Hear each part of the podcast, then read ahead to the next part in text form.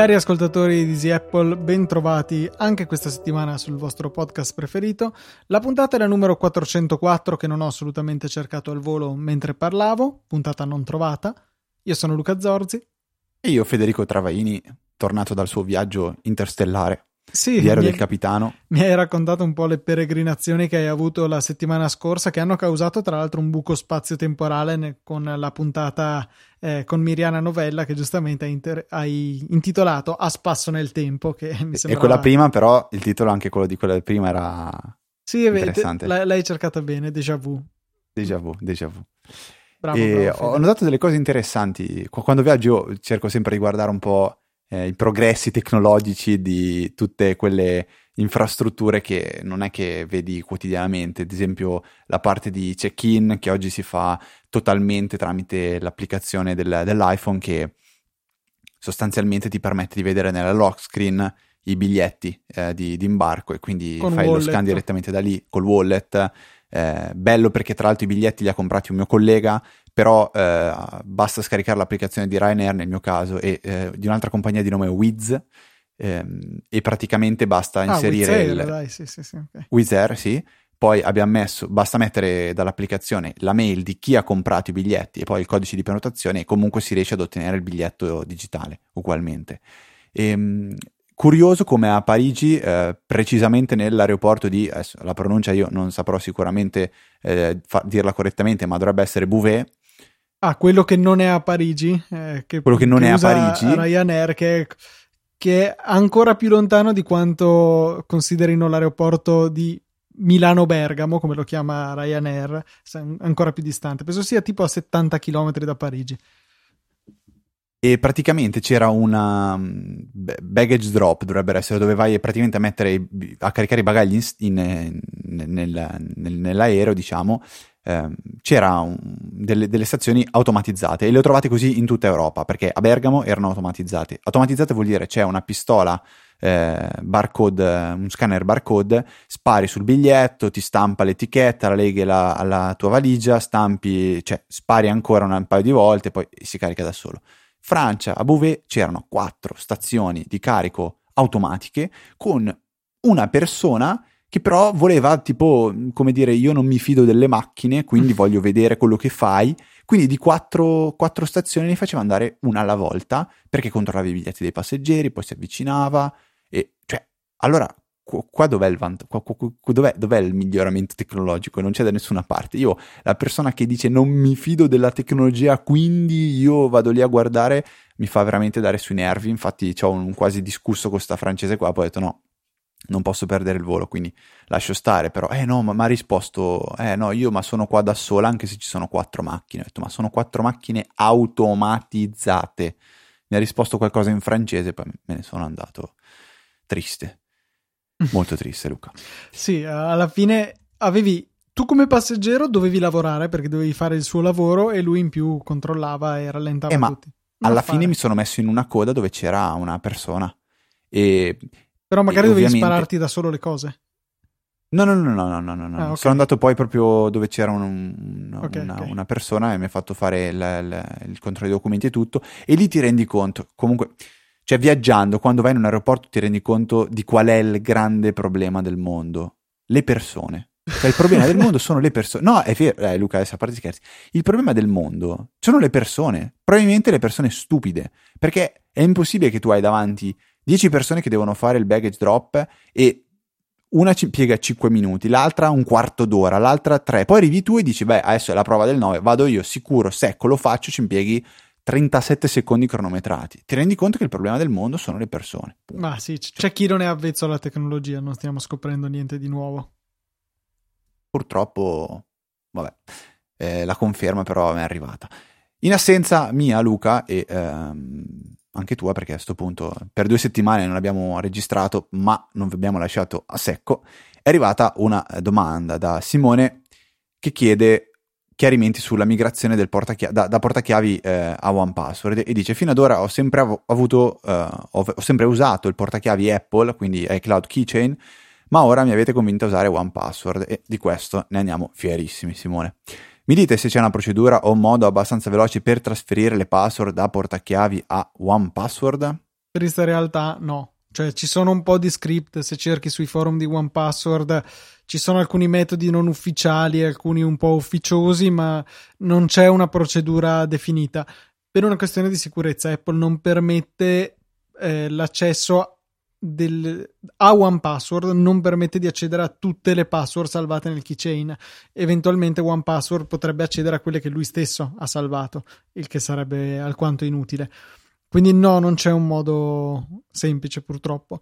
Se usi principalmente un computer, un Mac evidentemente, visto il keychain, il suggerimento potrebbe essere di eh, installare l'estensione di OnePassword su Safari, lasciare attivo anche il keychain di sistema utilizzare il keychain per compilare il modulo. Dopodiché al primo login OnePassword dirà: Ho visto una nuova password, vuoi salvarla? Tu gli dici di sì, e a quel punto prendi, vai nel keychain e cancelli la password corrispondente. Quindi pian pianino si dovrebbero trasferire i dati.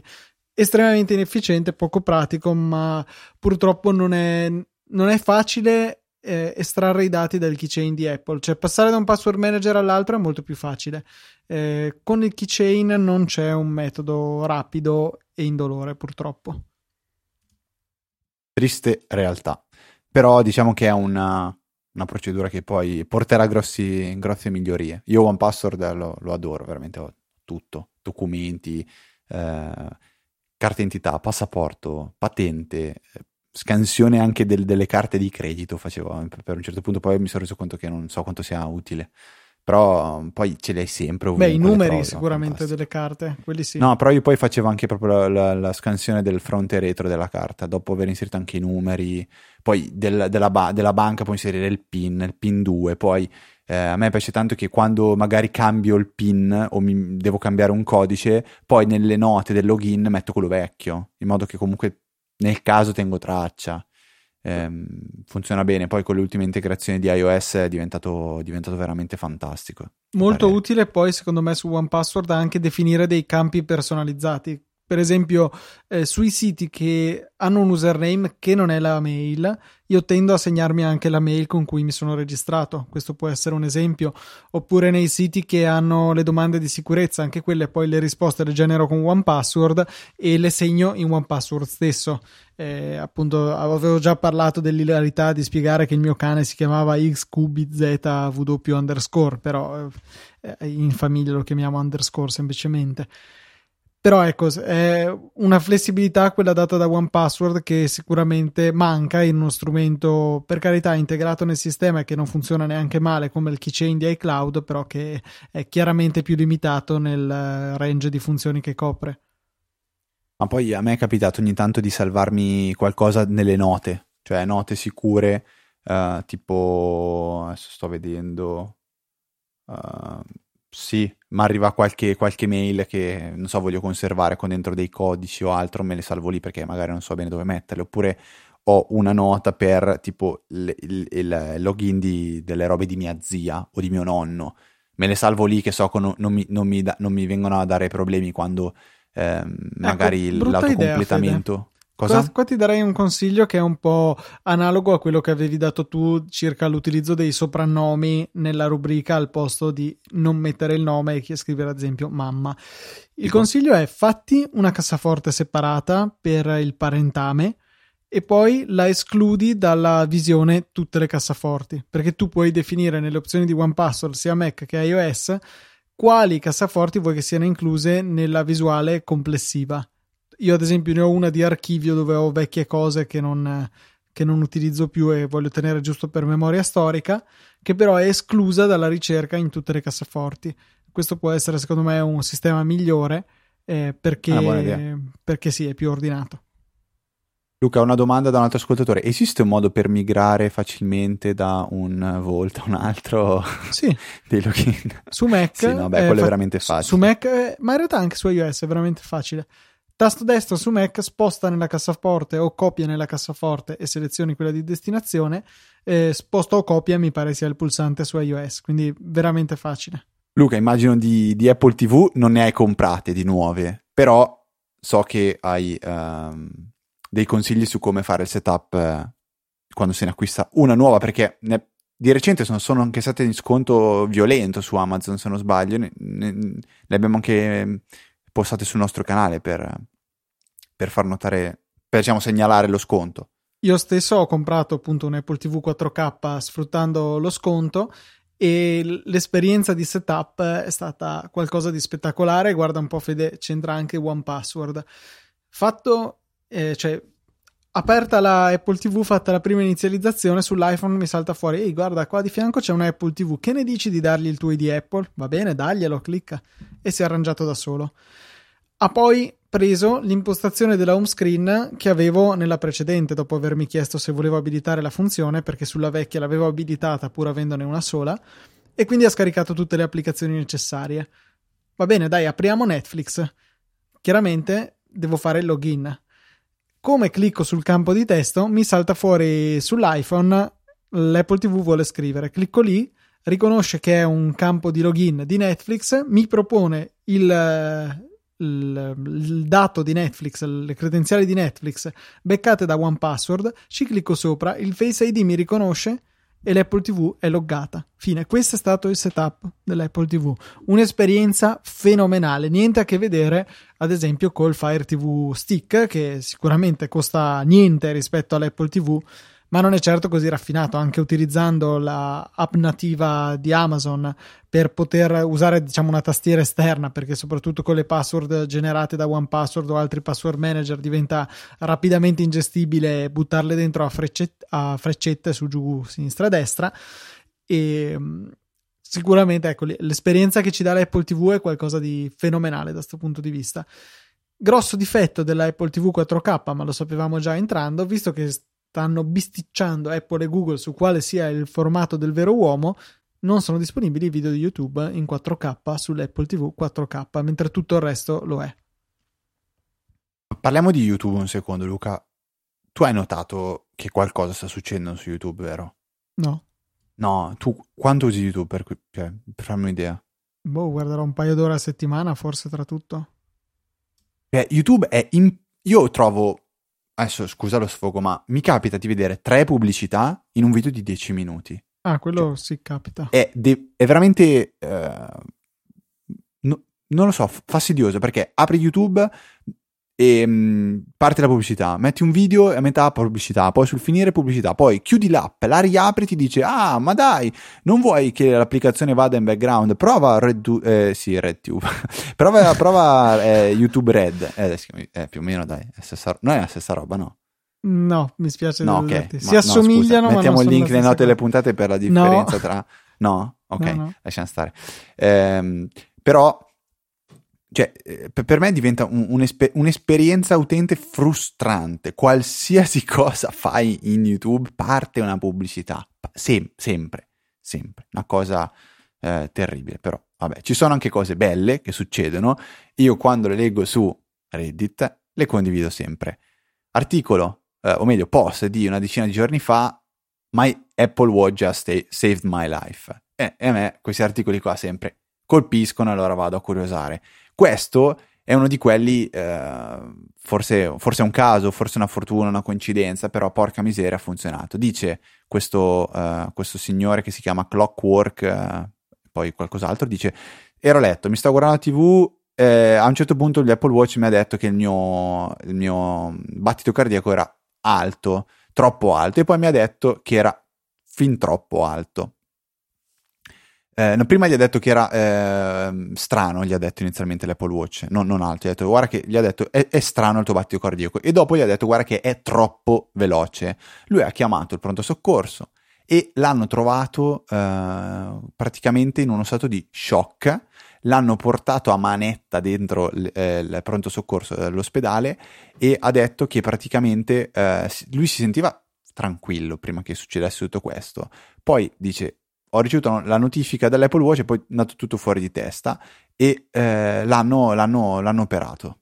E, mm, una roba assurda perché non so se a voi mai è capitato di, eh, di, di, vedere qualcuno, sentire qualcuno che vi dicesse no ma il mio, mio, mio, Apple Watch ogni tanto mi dà dei segnali strani oppure oh guarda mi è capitato qualche giorno fa mio fratello che mi dice lui ha un Mi Band 3 e dice guarda il mio battito cardiaco comunque è strano. E io la prima cosa che gli ho detto è ma sì guarda che alla fine non sarà una roba tanto affidabile non sarà eh, detto che hai per forza un problema o altro che è un po' secondo me un modo per cercare di eh, non allarmarsi, però porca miseria, questa persona qua ha avuto la freddezza di dire eh, c'è qualcosa che sta andando male, lui cioè, mi sentivo totalmente bene.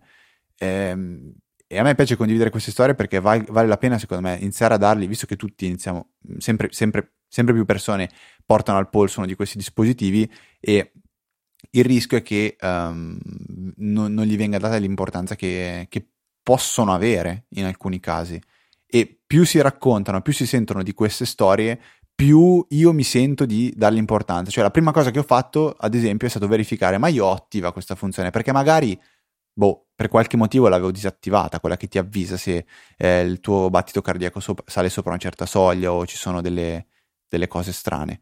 Eh, ho controllato di averla attiva e non lo so, qualcosina, un po', un po più di eh, fiducia, se, se, se, se, mi spiego di che cosa intendo per fiducia, eh, la, sto, la, sto, dando all'Apple Watch, quindi un domani quando mi dirà qualcosa non, non, non, farò dismiss sulla notifica e dirò vabbè chi se ne frega. Ci Puoi dire che non ignorerai su. la notifica per favore? Stai veramente st- stirando la lingua italiana. Sto cercando, Luca, sto cercando di triggerarti. Cosa stai facendo Fede? Sto cercando di triggerarti. Traducimi questa. Va bene come traduzione. Okay. No, va che si appende. Beh, triggerare dai è italiano. Non è italiano, però posso concederla. Eh, non farai dismiss, quello no. Quello non è accettabile. Dismiss? Eh, com'è che in italiano dismiss? Non ignorerai la notifica. E ignora? Non è togli, cioè sì, dismiss chiudi, mi fa pensare di togliere. Eh, togli dai piedi, però il concetto è che ignori la notifica. Va bene. E niente, eh, questo mm, è, è, è, è, quanto, diciamo. Eh, trovate l'articolo nel, la puntata, cioè l'articolo, il post di, su, su, Reddit nel, nel note per, per, chi vuole approfondire, magari leggere, leggere altro, ci sono eh, un miliardo e mezzo di commenti, c'erano solo 593 commenti, quindi volendo ci spendete una giornata per leggere e approfondire tutto questo. Andiamo invece a uno scoop di 9 to 5 Mac, specificamente di Guillermo Rambo, che ha, Rambo è bellissimo come, come cognome, devo, l'ho sempre invidiato per questo, che è un po' il collega di Steven Troughton Smith, uno di quelli che annusano per bene in giro nel, in realtà frugano per bene in giro nel codice di Apple e spesso trovano riferimenti a cose non annunciate. Se non ricordo male, aveva beccato i nuovi Apple Watch prima che uscissero, insomma, è sempre è ultimamente abbastanza spesso sotto le luci della ribalta per eh, darci delle anticipazioni succulente. Scrive per 9 to 5 Mac e questa volta ci parla di che cosa arriverà con iOS 13. Sembra che questa dark mode, questa modalità scura tendente al nero, finalmente arriverà e che sarà sicuramente gradita sugli schermi OLED di iPhone 10, 10S, 10S Max.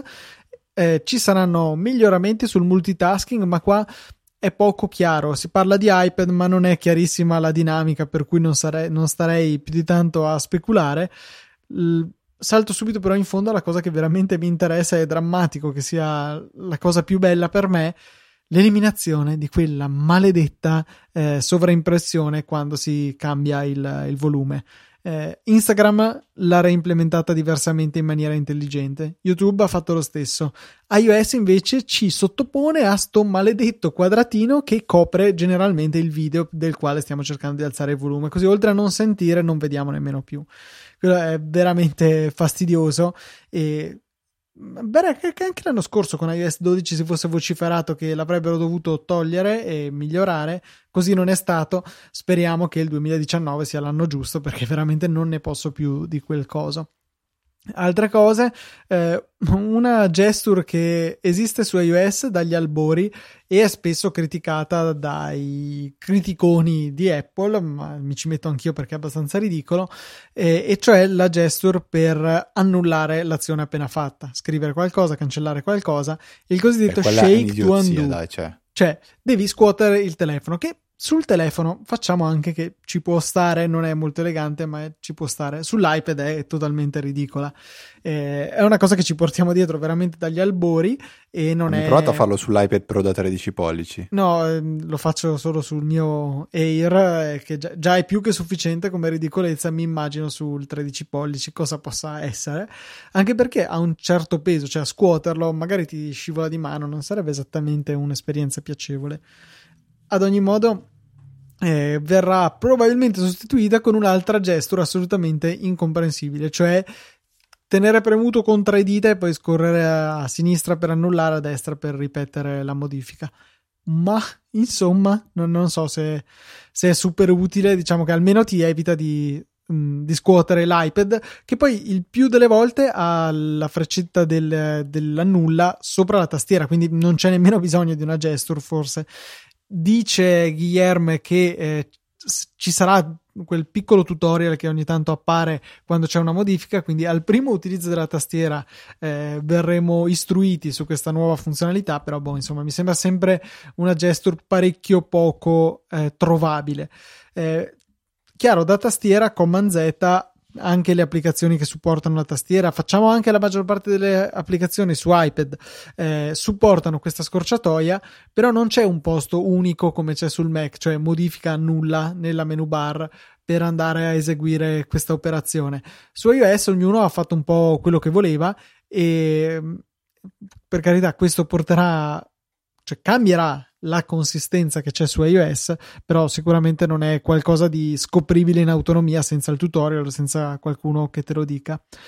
Interessante poi il fatto che su iPad Safari avrà una modalità automatica che richiederà il sito desktop ogni volta che è necessario. Eh, esempio, facevano il sito di YouTube che continua a caricare la versione per iPhone anche su iPad, che non ha senso, è molto meglio il sito desktop su uno schermo così grande.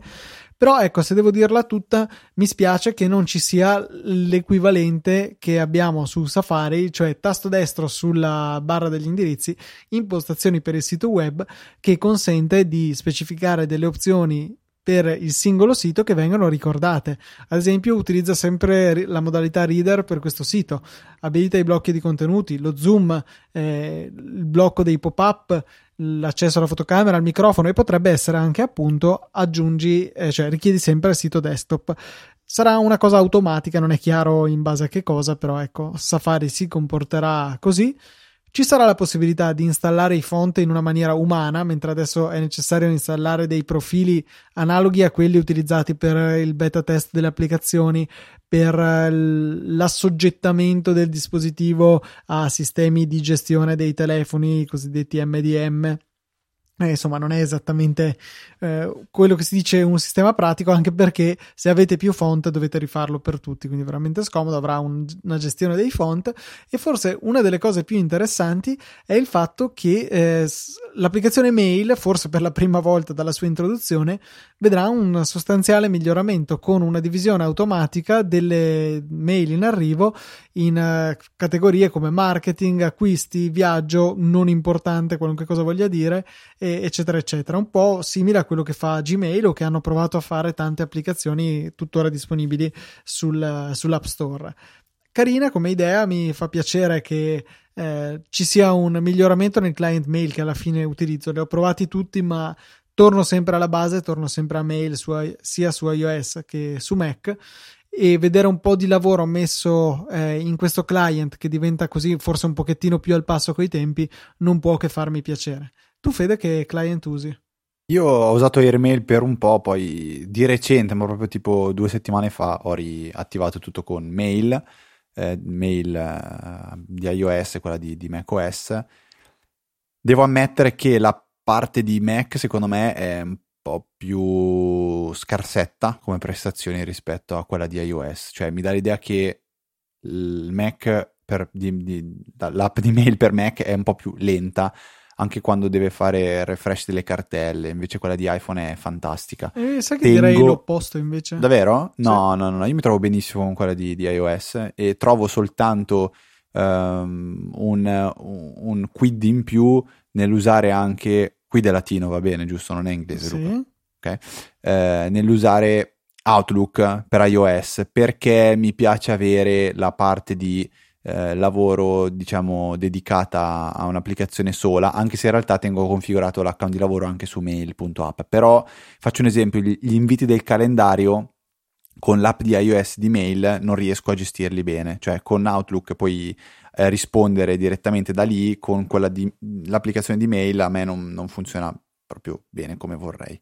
Però sì attualmente uso uso mail anch'io mail.app così oh. come la chiamano. Ok, funziona che vorresti assolutamente per iOS 13? Domanda tra bocchetto così a caso. Guarda, eh, veramente la, la, cosa che nel quotidiano mi dà più fastidio è il, l'interfaccia grafica del volume, ma, ma, sono serio perché di altro onestamente non, non sento grandi necessità. Non, non, non, saprei che cosa, cioè se, se dovessi eh, essere un ingegnere ad Apple e mi dovessero chiedere cosa facciamo di, di, di, di nuovo, o se non è qualcosa di diciamo di API o di strumenti da dare agli sviluppatori come questo fantomatico nuovo gestione delle finestre, non saprei cosa inventarmi io da utente, cioè quello è la, la, la grossa, la, la, grossa limitazione che, che trovo eh, co- nell'uso quotidiano, eh. poi per il resto veramente non... Gestione non... migliore dei file, sicuramente su mm. iPad mm. sarebbe gradita. Oh, cioè, ni, cioè eh, ci sono delle cose che a volte mi, mi, lasciano perplesso, tipo l'applicazione che ho io di Iren, che è una maledetta società che odio, che è il mio eh, fornitore di, di, di, di, energia elettrica e di gas. Eh, se io vado a vedere una fattura e faccio condividi, non me la fa condividere in Dropbox per salvarla in Dropbox. E io gli dico perché. C'è una roba che se fossi da Mac mai potrei, mai avrei eh, il limite di non poter salvare un PDF in Dropbox perché e lì ho il Finder, ho tutto quello che voglio, posso farlo. Su iOS l'ho, l'ho, sempre potuto fare, boh, adesso non so se hanno aggiornato l'applicazione in qualche modo strano, non posso più salvare il file su Dropbox. Boh. Quindi sì, cioè, da questo punto di vista a volte ti scontri con qualche limitazione che non dovrebbe esserci, ma non è una limitazione di iOS, o meglio, in parte sì, però lo sviluppatore ha lo strumento per darmi quella funzione. Ma, ma sono io, per la mia esperienza che ho avuto ieri, è una città abbastanza di gente incompetente, quindi vabbè, eh, l'Enshi.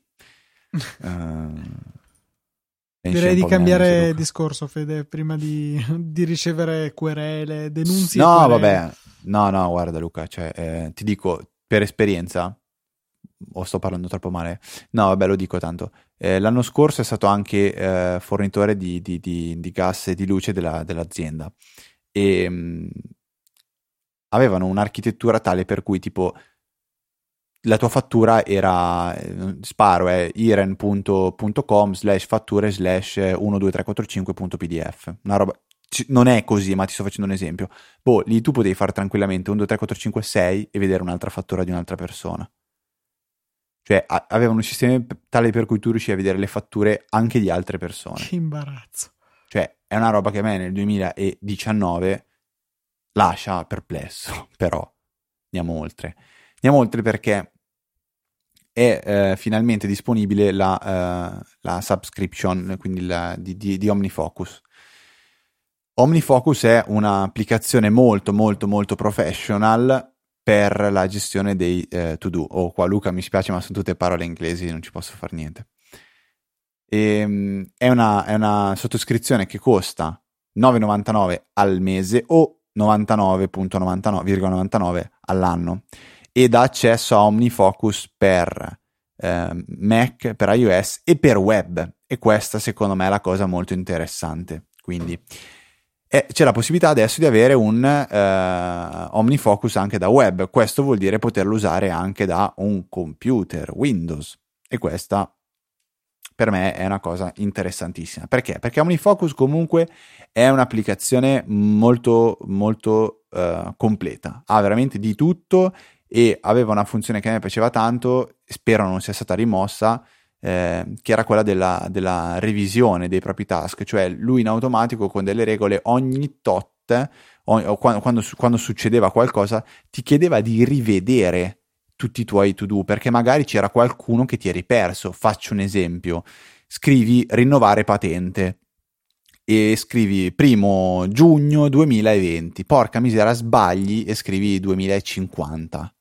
Eh, cavolo, pesante come roba. Quindi lui ogni tanto faceva queste, queste review o robe, robe simili per, per cercare di, di, riportarti all'attenzione. Ecco, ehm, OmniFocus permette di avere un 15 giorni di trial che però secondo me no, non sono sufficienti per capire bene come funziona OmniFocus, soprattutto se siete eh, nuovi a questa applicazione. Se invece ehm, usate già simili, tipo Todoist, tipo Things, ecco, allora forse 15 giorni di uso intensivo possono essere, possono essere utili per provarlo. Io oggi cosa sto facendo? Sto temporeggiando un attimo perché quando sarò un po' più calmo vorrò sfruttare 15 giorni di prova per usare OmniFocus per, per web con la consapevolezza di andare a spendere il triplo rispetto a quello che spendo oggi perché oggi con Todoist si paga 3 euro al mese o 30 all'anno se non sbaglio eh, con OmniFocus si tratta di 10 al mese o eh, o 100 all'anno, si parla di dollari, però siamo più o meno lì. Però OmniFocus mi ha sempre, mi ha sempre affascinato come applicazione. Non avendo mai avuto nel passato una vera eh, motivazione per usarlo, un vero scopo, l'ho sempre usato così per divertimento. Oggi che faccio di Todoist il mio, il mio, personal, il mio assistente personale, fedele assistente personale, eh, mi piacerebbe esplorare qualcosa di un po' più po' più strutturato perché, ripeto, Todoist funziona bene se ci si riesce a dare delle regole, creare delle, eh, io le chiamo query ma non sono query, si chiamano dei filtri eh, giusti, però c'è sempre qualcosa che un po' mi lascia, lascia un po' desiderare perché è quello strumento super, super personalizzabile dove io te lo do in mano e se riesci a personalizzarlo bene funziona bene, altrimenti no. Eh, la cosa non, non, non mi fa impazzire. Luca, tu non so se usi i to-do, usi le bandierine di Outlook. Mm, sì, mm, qualcosa del genere. Non ho un sistema molto strutturato. Usi ancora to-do, quello 2 do? Sì, sì, sì, per la sfera privata continuo a usare quello.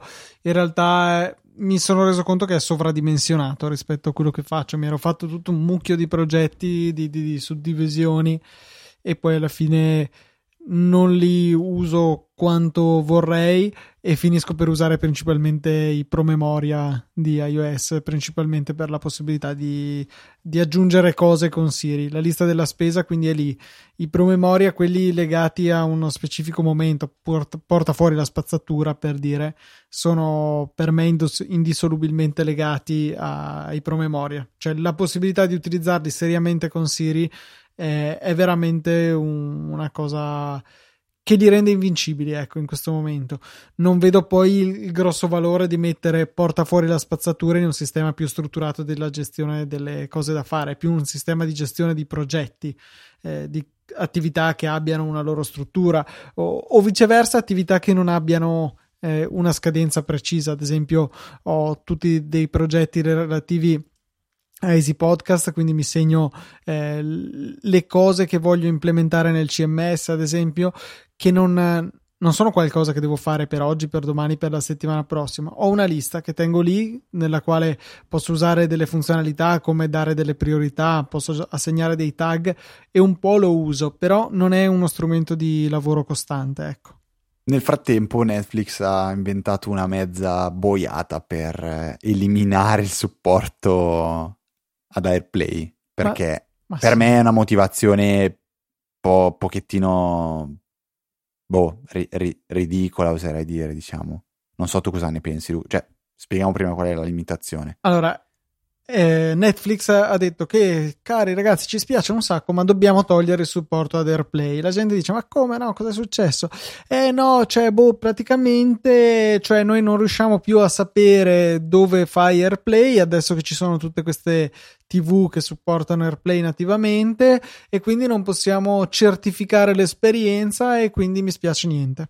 Cioè questa è la loro spiegazione.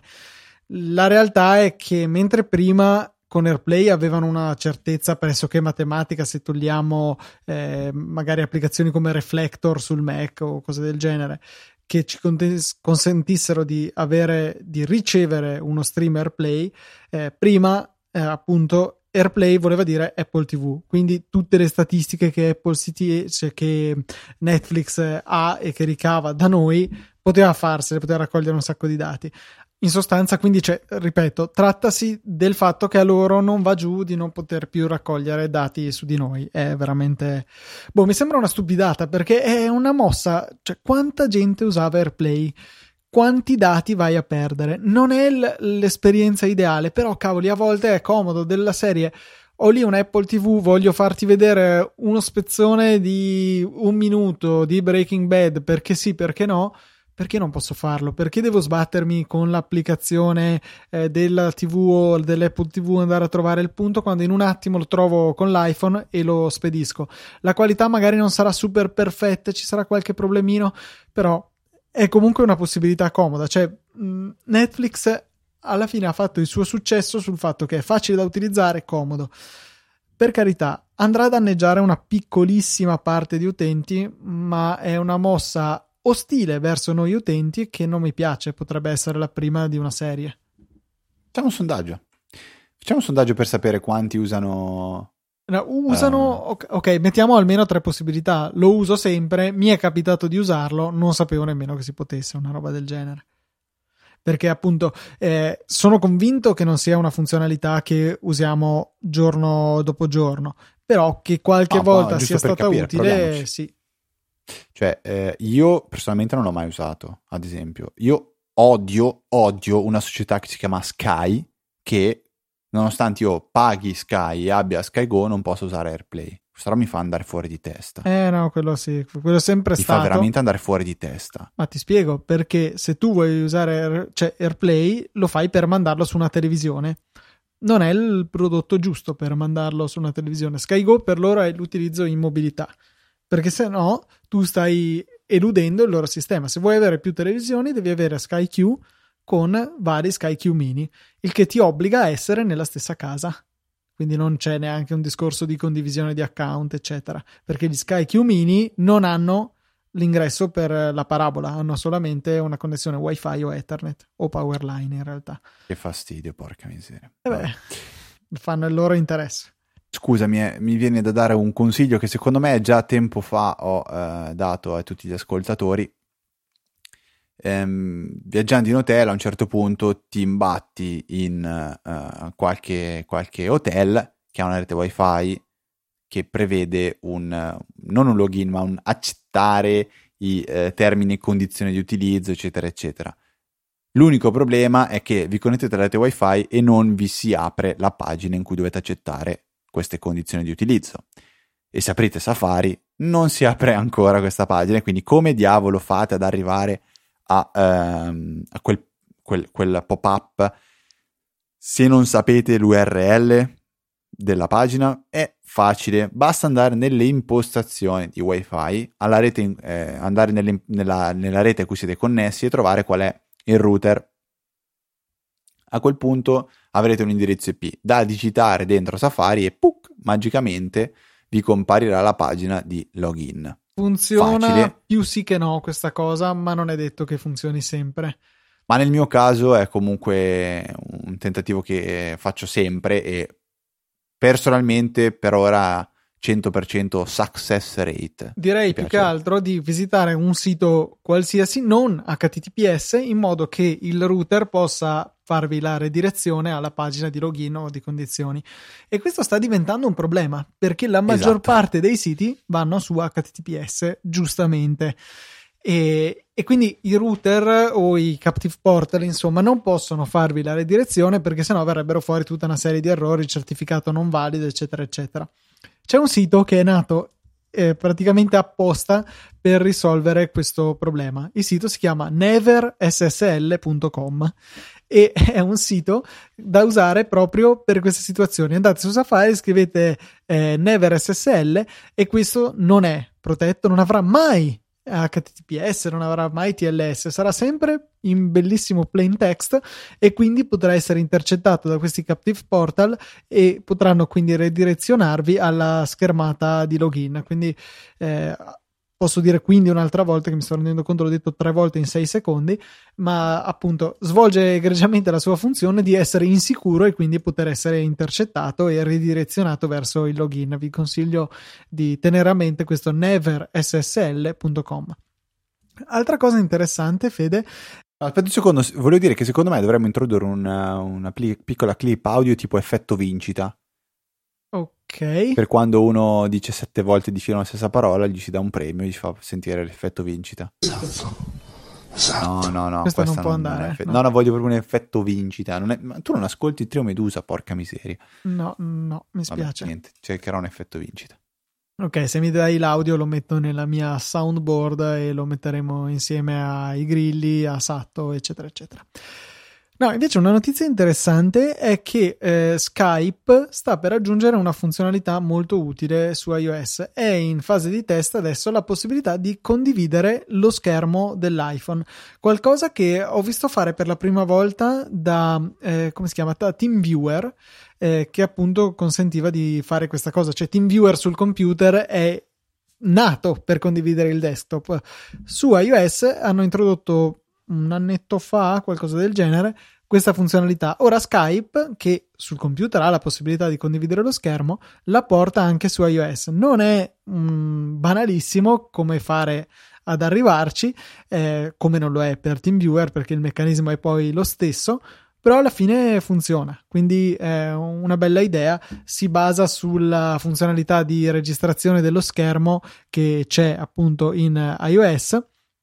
Ah, guarda, ce l'ho già Skype, eh, quindi hanno hanno uscito la beta. Eh, l'ho messa nel control center, il pulsante per fare uno screencast, quindi una registrazione dello schermo, force touch su di esso e si vede che è che la mh, destinazione selezionata di questa registrazione schermo è il rullino, ma posso selezionare Skype e quindi mandare a Skype il, il video che viene ripreso dal, dal, mio iPhone, dallo schermo del mio iPhone, il che è utilissimo se riuscite a spiegare questa procedura per fare supporto remoto ai nostri parenti. Skype, quindi abbiamo la videoconferenza, l'audioconferenza eh, già inclusa, in più possiamo ricevere lo schermo del, del, telefono e poter dare delle indicazioni più precise eh, riguardo a quello che effettivamente appare sullo schermo. Molto, molto carina come funzionalità. Spero di non dover mai fare assistenza in questa maniera a un parente su un dispositivo perché veramente sarebbe traumatico. Sarebbe carino che lo incorporasse FaceTime, così diventa ancora più facile. No, de- prima devono fare la videochiamata a più persone ancora che... Eh, certo. mi- no, l'hanno, gi- l'hanno già fissata, è vero, l'avevano già fissata, non è rimasto al bug quello... Niente, hai ragione. Non... Niente, eh, dai, è, il, è, il, fuso orario. Dovrei, fuso orario. Dovremmo provare a fare. Che abbiamo il gruppo di Motorcast, io, te, mio fratello e Teo Arone. Dovremmo provare a fare una videochiamata di gruppo di quello, giusto per così, per, per farla e basta. Se vi state chiedendo perché io sono in quel gruppo, mh, mm, non vi preoccupate, me lo sono sempre chiesto anch'io. Ti avevamo inserito, boh, perché alla fine anche tu eri un appassionato, era un po' sì, slegato no, dal, no, no, era, dal podcast. Era una battuta che non faceva ridere. Ah, però era giusto be- bella fede, bella fede. Ok, no, era per un po' di conforto, perché magari dicevano, ah, Mizzega, adesso anche Federico fa motocross. No, no, no, sono lì solo perché mi piace chiacchierare, mi piace condividere eh, qualche, qualche, news, qualche notizia che trovo su... Reddit? No, dai, qualcosa... Bravo. Hai anche mandato le foto di... Cos'era una Tesla che avevi visto in giro che aveva la Sentry sì. Mode? Che... Sì, bellissima quella roba lì, una Model 3. Che teneva sott'occhio... Il... Beh, in, in, Olanda, in Olanda, Luca, sono stata in Doven un giorno e mezzo, ho visto più Tesla di quante ne avessi visto in tutta la mia vita. Perché cioè, comunque se ne vedono anche da noi. Cioè... Una quantità di Tesla imbarazzante. Eh, ma perché là... Non ho visto neanche una 3, ma ho visto almeno 4 eh, X e di S ho smesso di contarle. Adesso comunque stanno vendendo solo tre praticamente, lo vedono, cioè lo dicono chiaramente i loro dati di vendita, ma poi quei paesi lì, ad esempio anche la Norvegia, hanno un così forte disincentivo alle auto tradizionali che le Tesla alla fine per contro risultano economiche, ma solo perché hanno reso artificialmente care le altre. Eh, un, un, incentivo forzato che magari eh, mostrerà i suoi frutti. Ma questo discorso. Ma, in, ma adesso non so se in Norvegia o in Svezia, ma c'è una statistica tipo che cioè una macchina su tre è una Tesla, una roba, cioè, vendute ovviamente, non, non, non Questo era la Norvegia. Eh, Norvegia. In Danimarca, tra l'altro, assurda. se non ricordo male, la tassazione delle macchine è qualcosa del tipo il 110% di IVA fino a un tot di euro di valore e la parte eccedente è tassata al 180%, cioè quindi una cosa veramente improponibile. E una cosa normale invece l'elettrico. Allora, tante grazie che vedi molte Tesla. Vabbè. Ad ogni modo, Fede, lasciamo a Motorcast questi discorsi. A proposito, chi esatto, non lo conoscesse, perché... Motorcast è il podcast sul nostro network, su Easy Podcast, che parla di motori e quindi Tesla alla fine ci finisce sempre dentro. Va bene, nel frattempo ho avuto un'idea fantastica per il titolo di questa puntata, si chiamerà puntata 404, Episode Not Found. Sì, che l'avevo detto all'inizio, puntata non trovata, l'ho detto nella, proprio nell'esordio, nell'introduzione alla puntata. E tu l'hai solo dovuto sono passati 44 minuti. Luca, l'hai cioè. dovuta tradurre in inglese. Bravo, bravo. Eh, ma 44 minuti fa Cioè, non so se ti rendi conto, ma di cose ne abbiamo dette, non è che posso ricordarmele tutte. Prima che tu collassi del tutto, direi di ringraziare i donatori di questa settimana, che sono stati queste settimane in realtà, perché appunto siamo latitanti dalla registrazione da quasi due settimane. Ugo Romanelli, Simone Pignatti, Alessio Pappini, Riccardo Innocenti, Adriano Prea, Marcello Marigliano, Marco Rinaudo, Carlo Brottini e Antonio Iesu. Grazie mille per il vostro supporto, grazie a voi che pensate di farlo. Sezione supportaci del sito, donazioni singole, ricorrenti, Apple Pay, eh, Satispay, mh, mm, carta di credito, PayPal, accettiamo tutto. Satispay è il nostro preferito perché ci costa il minimo possibile, eh, però provate anche Apple Pay, una bella esperienza e poi potete vedere i nostri criceti mentre la donazione è in corso. Ricordiamo poi Amazon, tutti i link che trovate sul nostro sito puntano a prodotti su Amazon, prodotti sponsorizzati, magari mettiamo l'Apple TV a caso se per caso è ancora in sconto, non abbiamo pensato a un prodotto della settimana, ma voi sapete che partite da quel link e poi comprate quello che volete senza bisogno poi di preoccuparvene tanto eh, basta partire dal link e Amazon ci darà la nostra piccola piccola percentuale ma che ci aiuta veramente tanto. Grazie a voi per il vostro supporto e ora non ci resta che lasciare a Fede la parola per sentire per l'ennesima volta come si fa a entrare in contatto con Easy Apple.